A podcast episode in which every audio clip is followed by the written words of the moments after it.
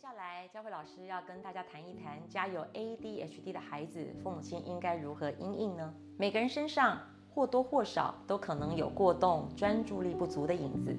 但只要没有影响到正常的生活，其实都不是什么大问题。而会被诊断为 ADHD 正式个案的孩子，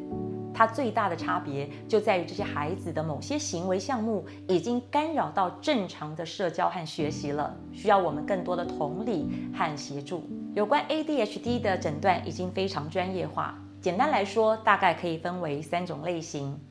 第一种叫注意力缺失，不能专心的那种；第二种叫过动，就是静不下来，总是动个不停，不能乖乖坐下来的那种；第三种叫冲动。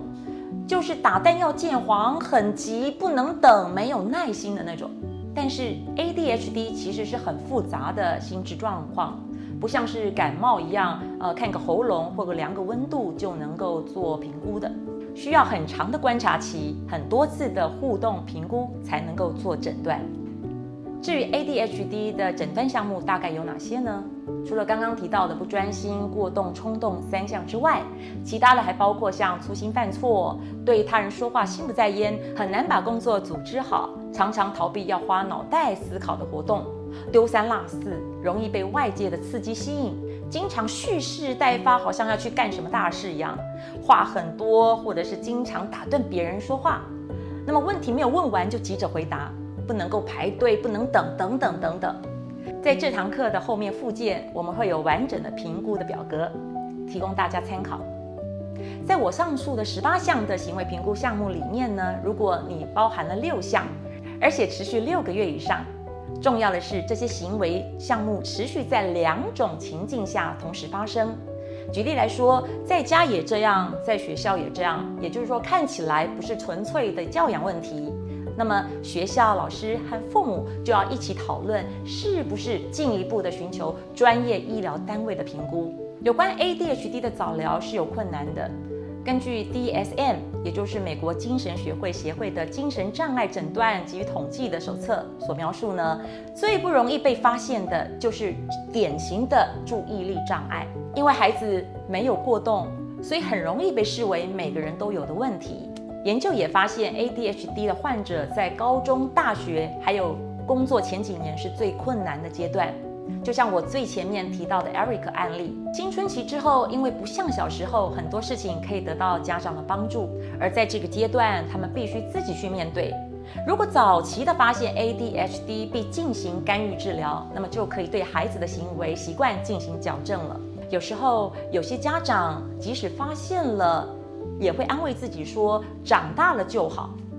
但其实根据研究，有三分之二 ADHD 的儿童在成年之后仍然会持续 ADHD 的症状。不过成人的症状可能更为隐蔽。我们经常发现同事里面也有人是坐不住的，经常走动、上厕所或者到茶水间的频率比别人高。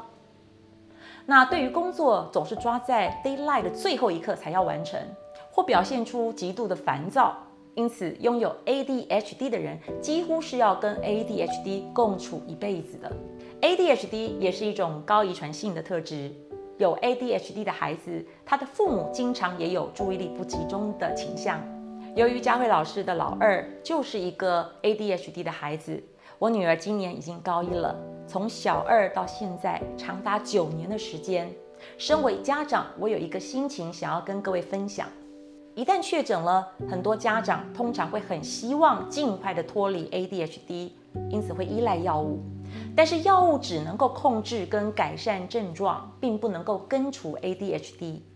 其实更有效的是多管齐下的综合治疗，也就是药物诊治、行为干预和心理咨商的联合治疗。这里面呢，应该包括家长的培训跟教育支持。多年来，我实际参与了很多相关的亲职训练和专业的咨商，同时学习了很多 ADHD 的孩子的行为干预技术。我总结成三个可以实际应用的技巧。不过，在分享技巧之前，有两个重要的概念，我也想和家长们先做沟通。第一，孩子只是不一样，ADHD 已经证明和智商没有关系，意思就是说，和没有 ADHD 的孩子相比。他们没有更笨，也没有更聪明。也许很多人将 ADHD 或者是过动症视为一种发展障碍，但是我宁可将它解读成是一种发展的差异。ADHD 的孩子并不是有什么疾病，他们只是不一样。我甚至认为 ADHD 的孩子是上帝给予家长们的一份礼物。这里面有更多的机会让我们学习怎么去面对自己，又怎么样来调整心态，协助孩子。只有做父母的我们坦荡接受孩子，才能提高他们自我的觉察度，甚至是自我的价值，进而做出正确的行为判断。第二是改变并非一蹴可及。虽然 ADHD 的孩子在学习、工作甚至生活中会遭遇到很多的困难，但是仍然有很多 ADHD 最后从事了需要精神高度集中的工作，像是医生、律师或是大学教授。我相信，只要找对方法，坚持不懈地进行综合治疗，无论是 ADHD 的儿童还是成人，他们的行为都可以得到很好的改善。社会上也有越来越多 ADHD 特质的人勇于自我发声，像是昆虫老师吴庆杰、奥运游泳金牌纪录的保持人贝尔普斯，以及从中辍生翻转为哈佛博士的陶德罗斯，他们小时候都深受 ADHD 的困扰。但大方面对自己过动的缺陷，最终克服了缺点，转化为成功力量的学习典范。但是这些成功案例都是花费了很长的时间去调整。最重要的是，他们的父母家人都有正确的理解，并且提供适当的支持方式。好的，关于 ADHD 孩子的行为干预技术，我们先来谈谈为什么需要行为干预技术呢？如果家里面有一个被诊断为 ADHD 特质的孩子，那么影响的层面不仅仅是学习，甚至生活以及人际关系，对整个家庭的运作都会发生深远的影响。做父母的需要更多的耐心、更多的监督、更多创造性的限制以及更多的纪律。特别是像我一样，不止一个孩子，还有其他的兄弟姐妹，同时也需要照顾跟教养的。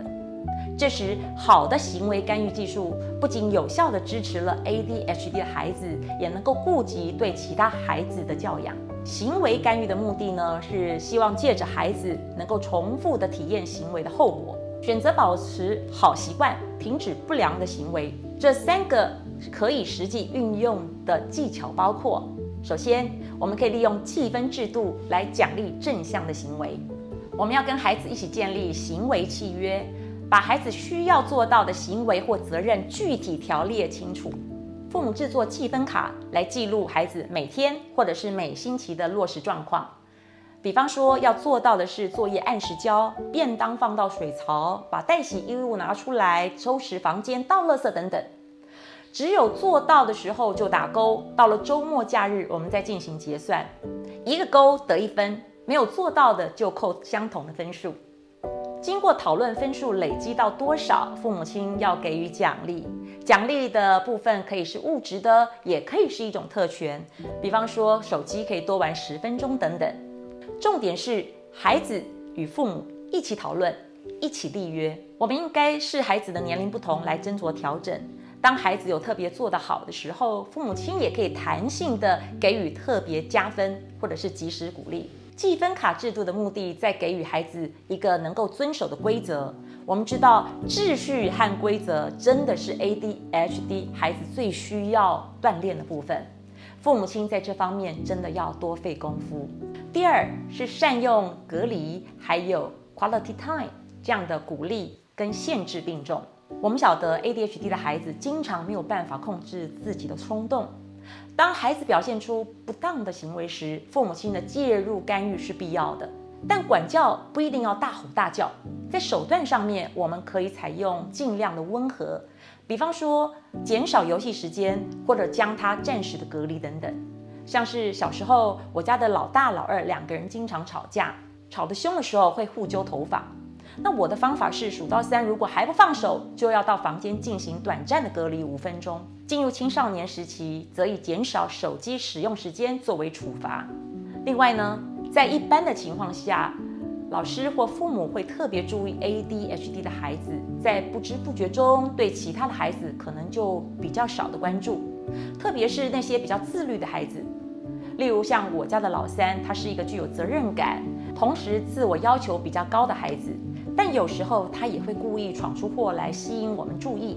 了解了老三的情绪之后，我和爸爸就分别的给予三个孩子每个人每周大约一小时的 quality time，在这一小时之内是单独我或者爸爸和某个小孩约会的时间，在这段时间全神贯注在某个小孩身上。否则，ADHD 的孩子很容易冲动和这个调皮，经常被骂，兄弟姐妹也因此处得不好，在成长的路上会格外的孤单，间接造成自我价值的低下。第三，支持适当用药，辅导管道齐下。台湾多数的家长或老师很排斥用药，排斥的理由可能是觉得药物有副作用，药物能够控制症状而无法根治疾病。或者是药效没有立即的显现。不过老实说，如果我们去衡量当过动儿不服用药物，在生活、学习或者人际关系上可能遭遇到的各种挫败，其实对孩子造成的心理伤害一点也不会输给药物的副作用。就我自己的经验，药物确实能够大大的改善我们家老二的状况。最大的好处是，至少可以让孩子在学校能够同时静下来专心上课，拥有同样的学习机会。医学上已经证实，百分之七十到八十 ADHD 的孩子服用了调整脑内多巴胺浓度或者是肾上腺素分泌的药物，会使症状获得改善。